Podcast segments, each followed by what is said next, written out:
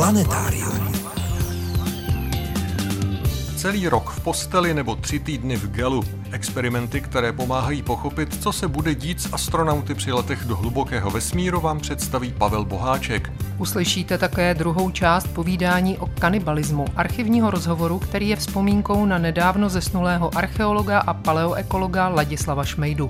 Nabídneme vám krátký přehled zajímavostí, připomeneme naši soutěžní otázku a můžete se těšit na pravidelnou rubriku Mýty, omily a novinky astronomie. Posloucháte Planetárium, týdeník ze světa vědy a fantazie. Od mikrofonu vás zdraví a hezký poslech přejí Veronika Kindlová a Frederik Velinský.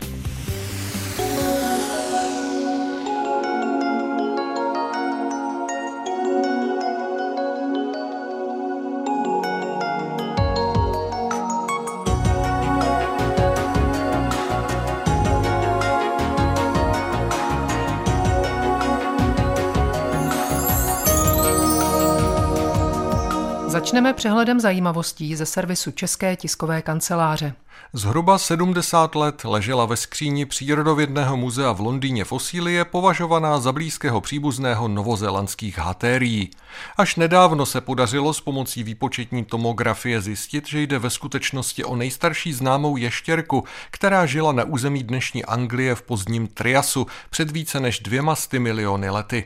Kvůli svým ostrým zubům dostala vědecké jméno Cryptovaranoides microlanius, tedy malý řezník. Slavnou a krásnou bystu staroegyptské královny Nefertity, ozdobu sbírek Berlínského nového muzea, objevil tým německého egyptologa Borcharta před 110 lety v egyptské Amarně.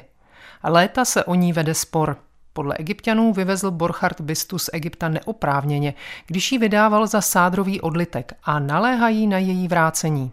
Němci tvrdí, že Borchardt bystu vyvezl na základě platné dohody a Egyptu se jí zdráhají byť i jen půjčit.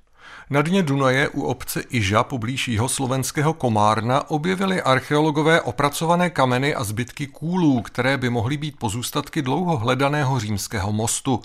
Ten vedl přes Dunaj do vojenského tábora Celemantia, který stál za markomanských válek ve druhém století po Kristu právě na místě dnešní Iži. Archeologové doufají, že se ze zbytků dřevěné konstrukce podaří určit, kdy přesně byl most postaven. Křížek na svatováclavské koruně Karla IV. má v sobě mít skrytou schránku, která by měla obsahovat údajný trn z trnové koruny ukřižovaného Krista. Dutina v Kameji, zkoumaná odborníky v roce 2003, však byla prázdná. Vypadalo to, že trn během staletí zmizel. Loni v říjnu se však při dalším průzkumu s pomocí přenosného rengenu zjistilo, že druhá dutina je ve dně kříže. Jestli v ní trn je, to rengen neukázal, ale odborníci o tom nepochybují. Dvoumetrový a 15-tunový meteorit, který minimálně pět až sedm generací ležel poblíž města El Ali v africkém Somálsku, je devátým největším nalezeným meteoritem. Experti o něm vědí od roku 2020. Ve vzorcích z tohoto kamene objevili kanadští vědci minimálně dva nové nerosty, které se podle všeho na Zemi přirozeně nevyskytují, na nejvýš uměle vytvořené v laboratoři. Pojmenovali je Elalit a Elkinstantonit. První se jmenuje podle místa nálezu meteoritu, ten druhý nese jméno Lindy Elkinsové Tentnové, která stojí v čele americké kosmické mise Psyché. To je sonda, která by se zhruba za rok měla vydat k asteroidu Psyché, u něhož se kvůli jeho vysoké hmotnosti předpokládá, že je složen ze železa a niklu. Půjde samozřejmě o automatickou bezpilotní misi. Lidé se do hlubokého vesmíru teprve chystají. Jak za chvilku uslyšíte, nebudou to mít snadné.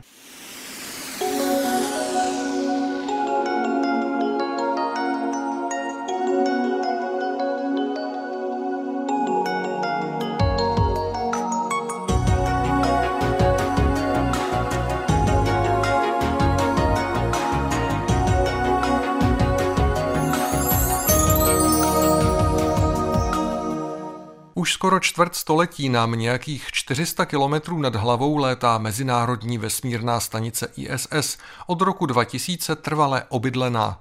Někteří z kosmonautů zůstali na její palubě řadu měsíců, někdy skoro celý rok.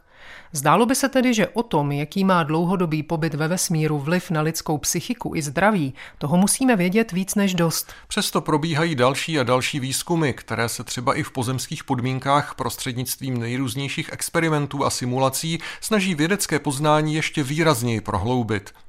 Jedním z nejvýznamnějších experimentálních pracovišť je nazemný experimentální komplex, zkráceně NEC, v Moskevském institutu lékařsko-biologických problémů Ruské akademie věd. Právě tam probíhá od roku 2016 mezinárodní projekt Sirius, kterého se účastní i výzkumný tým českých odborníků.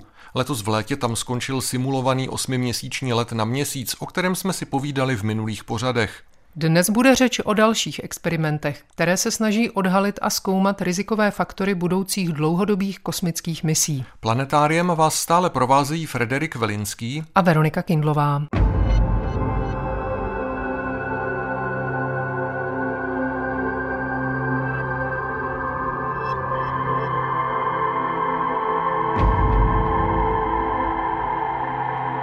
Čím se liší současné kosmické mise od těch budoucích, k měsíci nebo třeba Marsu? Proč i přes naši dlouhodobou praxi s lety na Mezinárodní vesmírnou stanici musíme stále zkoumat, co vesmír s člověkem dělá? Podle člena českého výzkumného týmu Pavla Boháčka, specialisty na otázky zdravotnictví a medicíny v extrémních podmínkách, je hlavním rozdílem skutečnost, že plánované kosmické mise do hlubokého vesmíru budou do značné míry cestami do neznáma. My ještě nevíme, co se vlastně stane nebo co se bude dít a jaké efekty bude mít mise na Mars na zdraví člověka. Můžeme se toliko domnívat, ale to, co se stane, může být eh, z hlediska našeho očekávání nás může překvapit. Může to být jiné. Co se dá na Zemi zkoumat, eh, co s člověkem udělá pobyt ve vesmíru? To je klíčová a důležitá otázka. My na Zemi provádíme takzvaný analogový kosmický výzkum. A ten analogový kosmický výzkum zkoumá jednotlivé aspekty kosmického letu, které na astronauty nebo kosmonauty potom během té mise působí. My si vždycky v tom výzkumu vezmeme ten aspekt, v rámci sociálního výzkumu, v rámci výzkumu izolace jsme si právě vzali, jakým způsobem působí třeba ta izolace na tu posádku, na tu součinnost a tak. Ale pak tam je třeba aspekt mikrogravitace, čili jakým způsobem působí mikrogravitace na zdravotní stav člověka, na výkonnost člověka, na ergonomii člověka, na jeho pohyb vlastně v interiéru kosmické lodi. A takhle si bereme ty jednotlivé části a ty části v tom analogovém výzkumu my zkoumáme vždycky zvlášť. Ale ve vesmíru na člověka působí synergie a my vlastně přesně nevíme, jakým způsobem nakonec se to všechno smíchá. To je na tomto krásné, že my potom u těch astronautů pozorujeme vlastně, nakolik se naplňují výsledky těch našich pozorování ze Země. No a co se týká právě toho analogového výzkumu, tak ten komplex, který je právě v Institutu biomedicínských problémů Ruské akademie věd, to je izolační zařízení, které zkoumá skupiny lidí, kteří jsou v nějakém uzavřeném prostředí. A my tam zkoumáme ten aspekt pobytu v uzavřeném prostředí. Výhoda toho je, že my si můžeme laboratorně v podstatě nastavovat podmínky toho prostředí. Můžeme určovat, jaké tam budou mít osvětlení. Můžeme měnit jemně hladiny koncentrací kyslíku, takže my můžeme sledovat, jakým způsobem na kooperaci a na pracovní výkon působí třeba mírná hypoxie. Můžeme eh, měnit různé tedy charaktery toho prostředí, čímž my si namodelujeme to, co by se stalo v rámci kosmického letu, kdyby byly různé problémy. Mezinárodní kosmická stanice to je v podstatě velká strojovna. Voní to tam olejem, jako ve strojovně. To jsou právě ty důležité věci, na které ale se náš tým ptá a na který se ale moc týmy neptají. To jsou ty základní věci toho prožitku kosmické mise, toho feelingu což není věc, kterou vy si řeknete, ano, hladina určitých hormonů v krvi, to zajímá právě ty fyziologii, ale nás právě zajímá to, jakým způsobem oni tam žijí pohodlně, jak to pocitují. A jim velice vadí hladiny hluku, které pocházejí třeba z čerpadel, které mají na starosti vyměňování a pohánění vzduchu na palubě Mezinárodní kosmické stanice, aby se tam netvořily kapsy oxidu uhličitého, které jsou velice nebezpečné. Nás tedy zajímají jednotlivý aspekty toho prostředí, které my na Zemi si můžeme nasimulovat. Mluvili jsme o stále přítomném riziku, které je a bude s kosmickými lety trvale spjato. Dá se nějak simulovat i toto riziko? Bez zbytku ne. Ale trochu přece jen ano. Pro tento účel slouží vědcům i další experimentální zařízení, nejen v moskevském neku. My tady máme experimenty, které provádíme v kesonech pod vodou kdy ti astronauti anebo ty simulované posádky pracují v hyperbarickém prostředí, třeba v 11 metrů hloubce, kde ale už oni nemůžou tak snadno, pokud by došlo k nějakému zranění nebo k komplikaci zdravotního stavu, k technickým problémům na hladinu. Protože po několika dnech jsou plně nasyceni eh, dusíkem, který je díky tomu tlaku v té kabině rozpuštěn v krvi a oni musí projít přesnou dekompresní procedurou, která třeba může trvat několik hodin. Čili to není, já končím a odejdu. A my tady nasimulujeme u nich i to, že ano, já jsem v rizikovém prostředí, já nemůžu říct, vy mě tu štvete, já odcházím. Čili k tomu nám slouží experimenty pod vodou například. Další experimenty se provádí například na polárních stanicích. Na stanici Concordia se provádí rozsáhlé výzkumné projekty v rámci Evropské kosmické agentury. Polární noc, mrazivé prostředí, to prostředí je k člověku nepřátelské. Pracuje tam uzavřená skupina lidí, kteří jsou všichni stále spolu. Navíc Concordia je 3000 metrů nad hladinou moře, čili ten vzduch je řídčí, jsou unavenější ty posádky v NEKu, když ještě začínaly ty výzkumy eh, v Ruské akademii věd v 60. letech, tak se třeba dělalo, že jim zvýšili teplotu a snížili o polovinu příjem tekutin. Jak se to promítne do jejich práce schopnosti? Budou plnit správně úkoly, jak budou spát? Když je ta posádka nevyspalá z horkého prostředí, bude to bezpečné a tak dále a tím se simulují tyhle ty věci. NASA má mnohem menší moduly, než je nazemný experimentální komplex v Rusku a tam se třeba testují věci, jako jsou hygienické podmínky. Testují se tam, jak se budou astronauti sprchovat, testuje se tam, jak si vyperou prádlo, testuje se tam, jaká toaleta by byla nejvhodnější. Na ISS se například mění toaleta, ten obsah jednou za 10 dnů ale abyste věděli, kolik odpadu vyprodukují ti lidé, tak vy si to musíte vyzkoušet. Co se stane, když se rozbije ten záchod, nahradí ho jiný záchod, jak budeme postupovat. Na ISS neotevřete okno a nevyhodíte nic. Tam prostě musíte si přesně nasimulovat a zjistit, jak vlastně to bude probíhat všecko. Jo? A to je další ta analogová studie. Při letech po parabole, to je další zajímavá věc, vy simulujete, jakým způsobem působí volný pád, který mikrogravitaci simuluje na reakce kardiovaskulárního systému astronautů, kdy to letadlo opisuje takovou křivku na nebi, kdy na chvíli, na 20 vteřin, tam je takový stav, který se podobá stavu bez tíže. A ty posádky si zkoušejí oblíkat skafandry, protože oblíkat si je až nahoře, to je prostě ztráta času a teď ten skafandr může mít různý problém technický a tak. A tohle všechno se nasimuluje v rámci parabolického letu.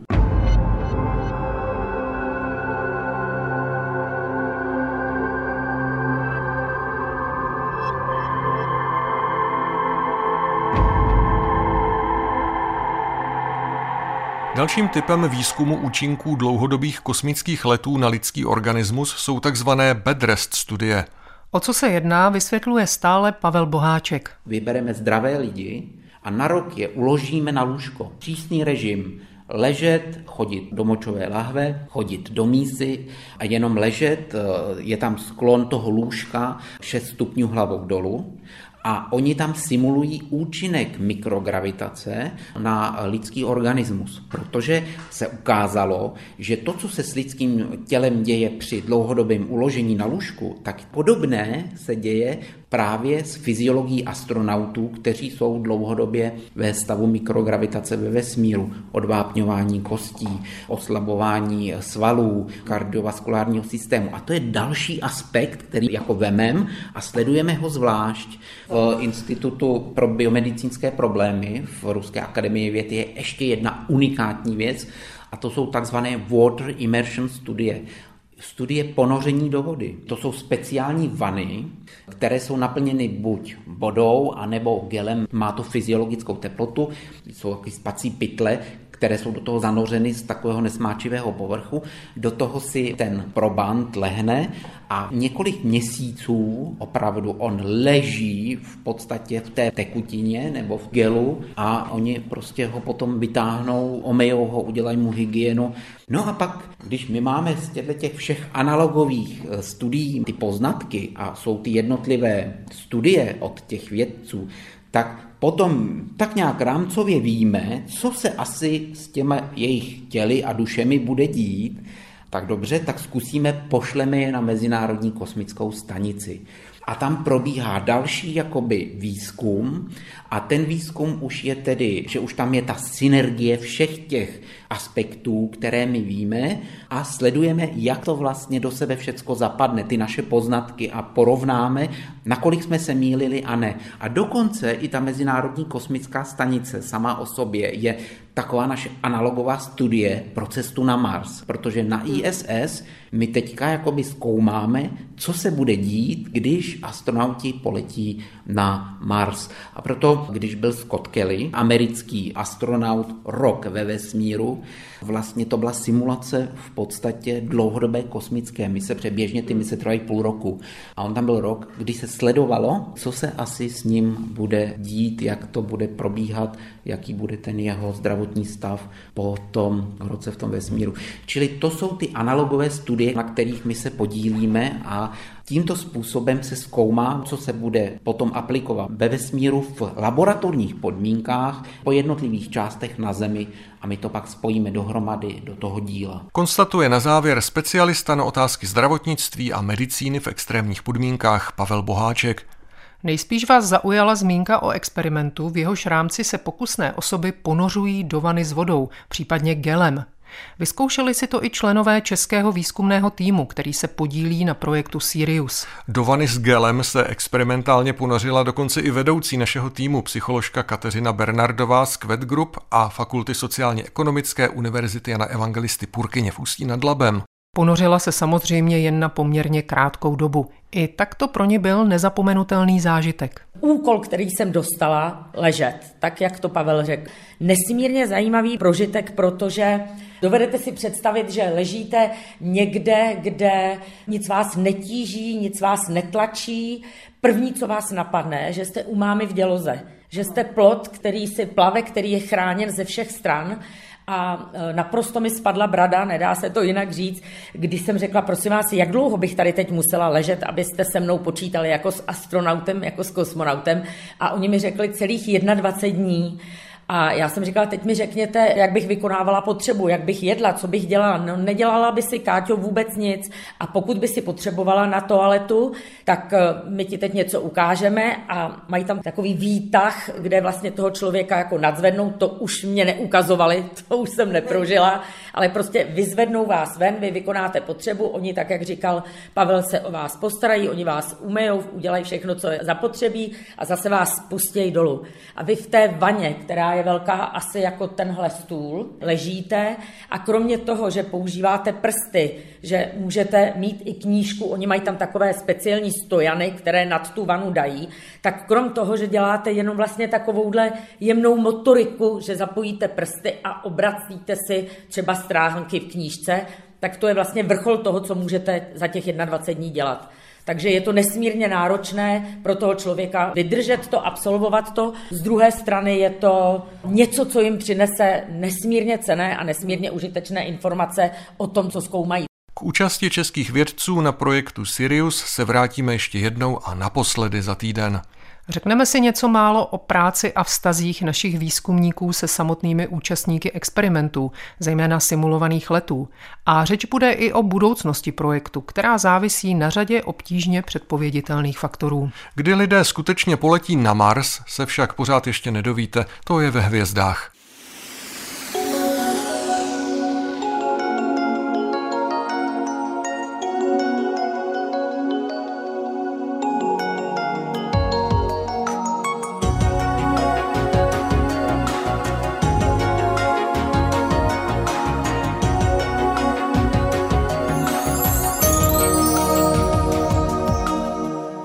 Posloucháte Planetárium, magazín ze světa vědy a fantazie. V naší rubrice Mýty, objevy a novinky astronomie vám tentokrát Miroslav Cimr bude vyprávět, jak se měnily představy o vzniku našeho souputníka měsíce.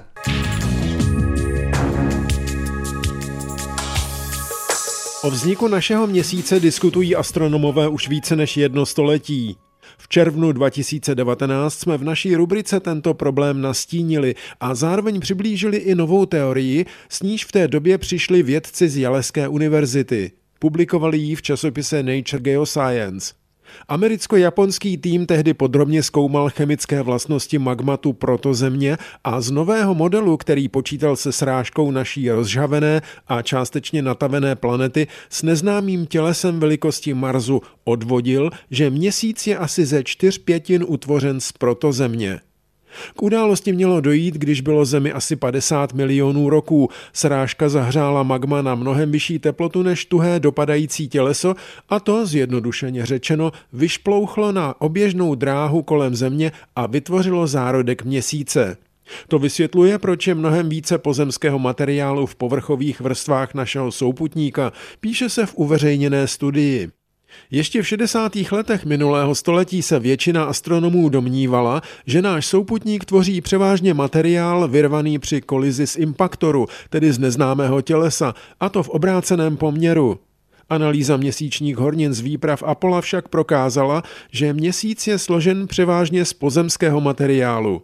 V 70. letech se proto prosadila teorie tzv. velké srážky. Neznámé těleso si astronomové později pojmenovali Thea. Blízkost poměrů izotopů pozemských a lunárních hornin však teorii poněkud spochybnila. Na scéně se vynořily i jiné varianty vzniku měsíce, avšak žádná z nich nedokázala tyto okolnosti uspokojivě vysvětlit. Letos na podzim však astronom Jacob Kegerais s kolektivem autorů publikoval výsledky založené na dosud nejpřesnějších simulacích, které kdy byly k vysvětlení použity. Ty vracejí do hry Teju. Metoda jemné částicové hydrodynamiky v obrovském rozlišení, která napodobila srážku ve čtyřstech simulacích, zabrala řetězci superpočítačů až 50 hodin výpočetního času. Výsledky publikované v časopise Astrophysical Journal Letters ukázaly, že asi 60% materiálu měsíce by mělo pocházet ze Země, zatímco dřívější modely předpokládaly, že měsíc tvoří z 80% materiál Teji.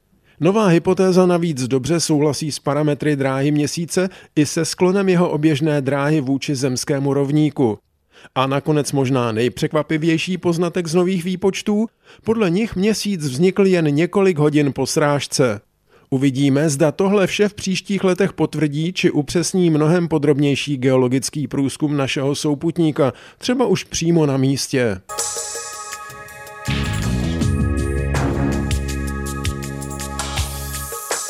Texty pravidelných rubrik najdete v plném znění na našem webu.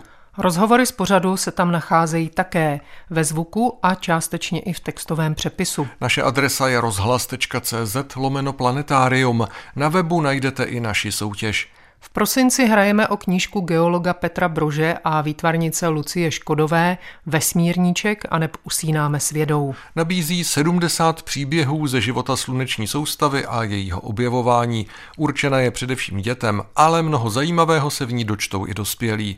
Vesmírníček můžete získat, pokud správně zodpovíte naši soutěžní otázku. Napište nám, proč je pro pozemské sondy tak těžké přežít po přistání na povrchu Venuše déle než pouhé desítky minut. S čím mají problém? Své odpovědi posílejte na adresu planetarium.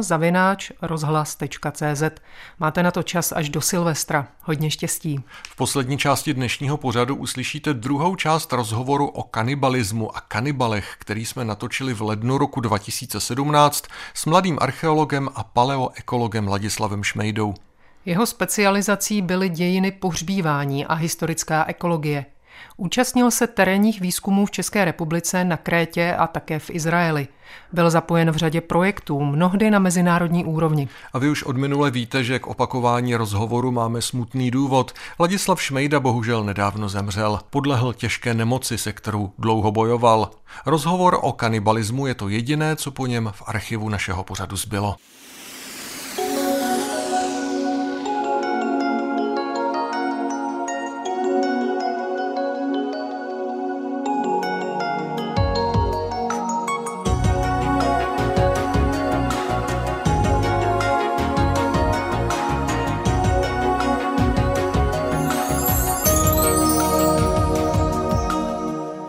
Jedním ze základních tabu naší euroamerické civilizace je kanibalismus. Víme to nejen z minulého planetária. Že jíst jiné lidi je špatné, o tom slyšíme třeba i díky pohádkám, prakticky od kolébky. Nevíme, jak na tom byli naši pravící předkové. Jisté je, že archeologie občas přinese svědectví o tom, že s lidskými ostatky někdy zacházeli dost zvláštním způsobem, až to budí podezření, že jim kanibalismus nebyl tak úplně cizí. Když Evropané objevovali svět, často se setkávali s těžko pochopitelnými zvyky a kulturou, které nerozuměli. Neznámé kraje si proto ve své mysli osidlovali divochy a nezřídka i kanibaly. Někdy byli skuteční, jindy asi smyšlení. To už dnes nerozsoudíme. Kanibalismus ostatně není jen jeden. Pojídat můžete členy vlastní skupiny, cizince, dokonce i sami sebe. Před týdnem jsme si také představili hrst důvodů, které k tomu vedou. To nejpodivnější jsme si nechali do dnešního planetária. Jedna forma kanibalismu se totiž donedávna praktikovala i v Evropě. A také si povíme, jak je to s kanibalismem dnes. Hezký poslech vám i nadále přejí Frederik Velinský a Veronika Kindlová.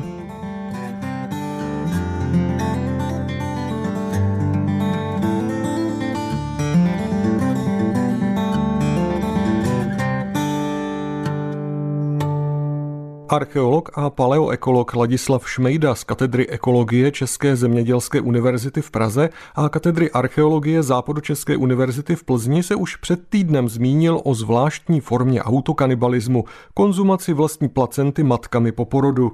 Jde v podstatě o moderní podobu takzvaného lékařského kanibalismu, který byl v Evropě po dlouhá staletí běžnou součástí léčebných praktik. Ten lékařský kanibalismus to je taková zvláštní záležitost, o které se poměrně málo ví a poměrně málo hovoří. A je to jeden z mých oblíbených příkladů, na kterém právě dokládám, že vlastně všechny tyto věci jsou hrozně zatížené tou kulturní definicí a tím, jak různé společnosti klasifikují třeba stejné chování u sebe a u jiných lidí úplně odlišným způsobem.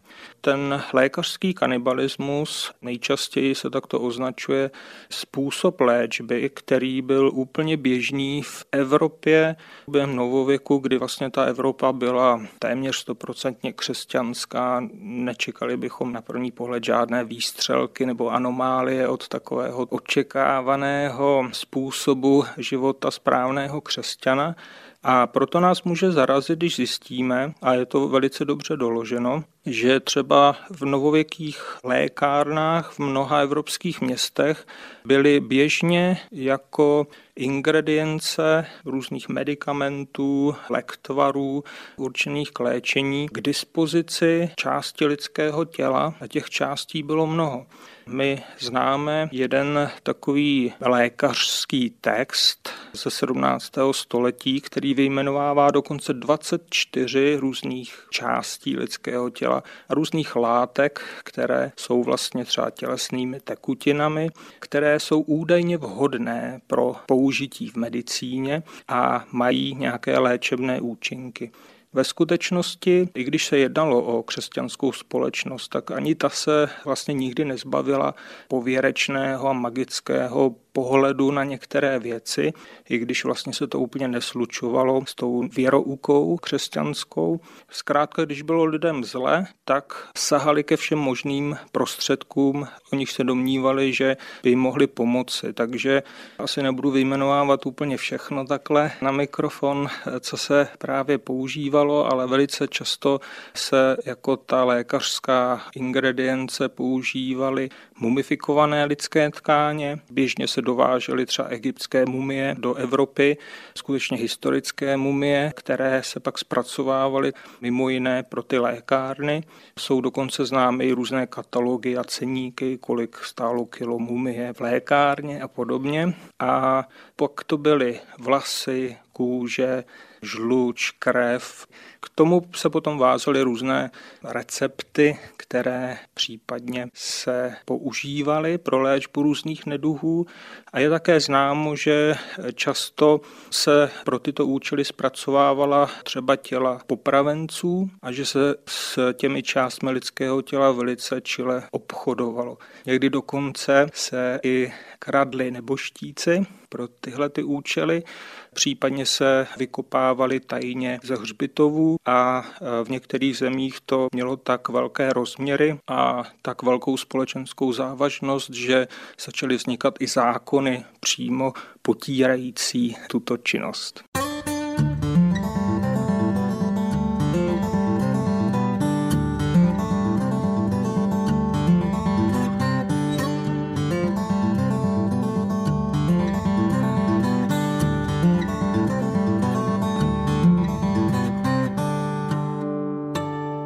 Kanibalismus nezmizel zcela ani z moderní společnosti, upozorňuje Ladislav Šmejda. Také dnes mohou nastat situace, kdy se k němu třeba i vzdělaní a civilizovaní lidé uchýlí. Já doufám, že tehle ten zvyk už dneska nikde nenajdeme jako etablovanou součást skutečně lidské kultury.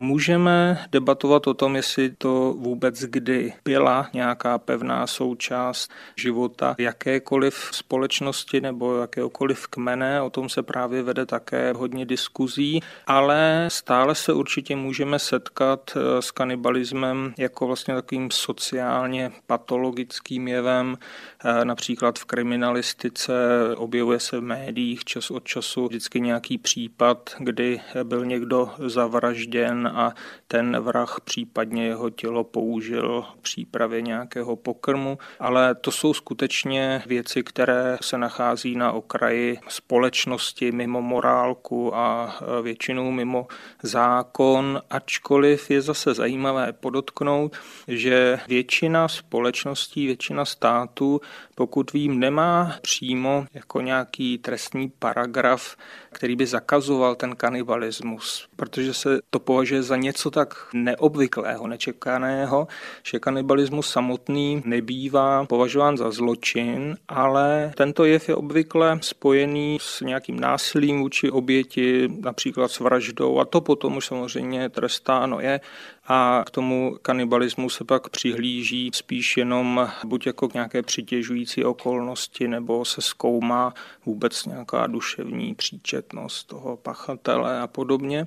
A samozřejmě, že nemůžeme v dnešní době vyloučit ani to, že se vyskytnou případy kanibalismu třeba během nějakých válečných konfliktů, anebo v případě různých nehod, třeba leteckých neštěstí nebo stroskotání lodi, což jsou taky takové zvláštní kategorie, kdy ten kanibalismus v některých případech slouží jako jediná možnost přežití nějakých trosečníků, kteří někde uvázli na delší delší dobu bez potravin.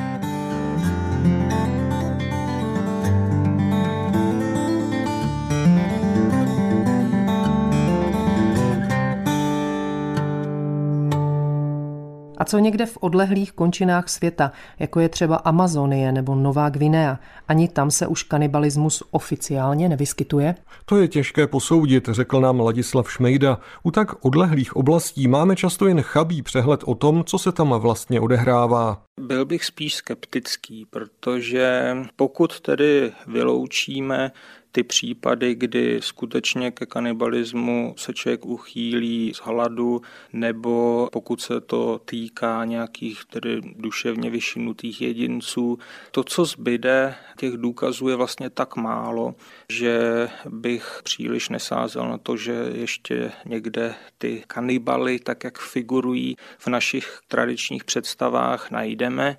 A byť se tyto zvyky spojují velice často a úplně automaticky třeba s tou novou Gvineou nebo s Amazonií, tak eh, se ukazuje, že i mezi samotnými antropology není eh, jednotného názoru na tyto věci a že část z nich se domnívá, že ty popisy kanibalistických praktik z těchto oblastí byly alespoň z části dané zase nějakým buď neporozuměním těm místním kulturám, anebo že se jednalo nějaké jako hodně specifické věci.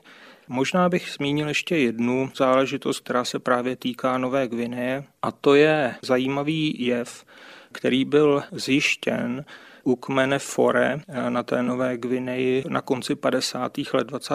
století. Tehdy se tam rozšířila zvláštní nemoc, která byla v té době úplně záhadná, nepopsaná, nikdo ji nerozuměl.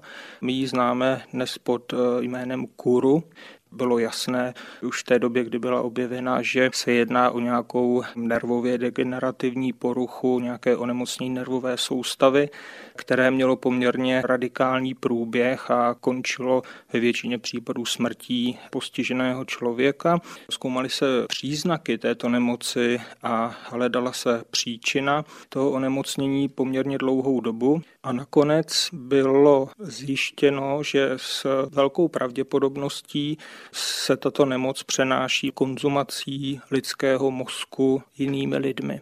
Dneska víme celkem jistě, že je to něco podobného, co jsme zažili poměrně nedávno pod označením BSE nebo nemoc šílených krav. Tedy je to zase ta nemoc, která postihuje zejména teda mozkovou tkáň a přenáší se konzumací té nakažené tkáně. Dokonce za tento objev, který byl teda učiněn v souvislosti s tou nemocí kuru na Nové Gvineji, byla udělena Nobelova cena, když to tak souvislo nepřímo. Dnes se to udává jako jeden takový typický příklad, jak eh, vlastně ten kanibalismus může být i nebezpečný z epidemiologického hlediska.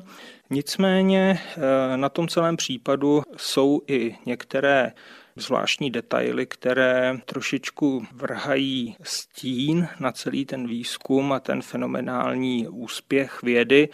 Například eh, někteří badatelé uvádí, že ve skutečnosti kanibalismus, pokud kdy tam byl skutečně široce praktikován, tak vlastně vymizel už před nástupem té epidemie. A další zvláštní věc je to, že ačkoliv za posledních několik desetiletí už ten kanibalismus tam skutečně nebyl pozorován, rozhodně ne v nějakém významnějším měřítku, tak eh, poslední oběť této nemoci zemřela teprve až po roce 2000, takže jsou tam ještě takové nevysvětlené záhady, jak to vlastně je a vědci uvažují o tom, že by ta nemoc mohla mít hrozně dlouhou inkubační dobu, například až několik desetiletí, to já zase nejsem už schopen zhodnotit, nakolik je to vůbec možné nebo pravděpodobné.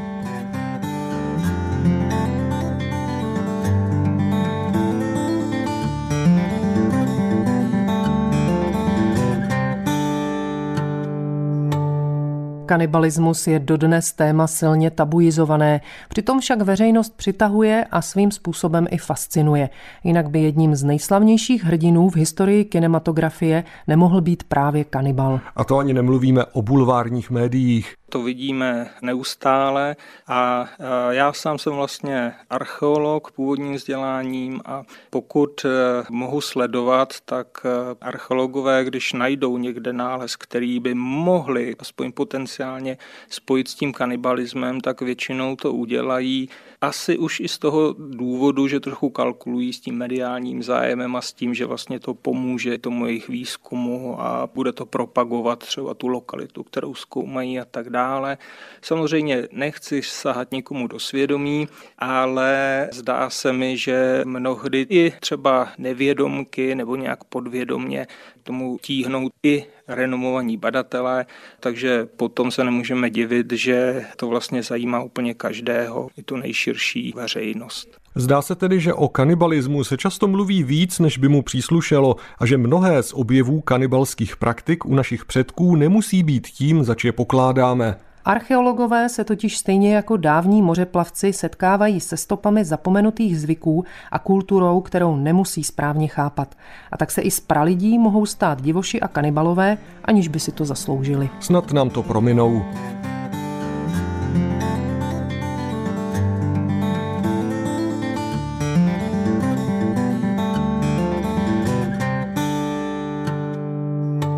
Slyšeli jste druhou část reprízovaného rozhovoru s nedávno zesnulým archeologem a paleoekologem Ladislavem Šmejdou, který jsme pro vás natočili v roce 2017. Po vzpomínkovém povídání teď přichází na řadu už jen rozloučení. Dnešní planetárium je totiž u konce. Uslyšíme se zase příští neděli. Kdyby se vám mezi tím povědě stýskalo, můžete ve čtvrtek 15. prosince zajít na poslední letošní kafé Nobel, setkání s vědou, které organizuje Ústecká univerzita Jana Evangelisty Purkyně ve spolupráci s naším magazínem. Tentokrát na Teplické hvězdárně od 18 hodin. Hostem bude archeolog a jeden ze zakladatelů letecké archeologie v Čechách profesor Martin Gojda.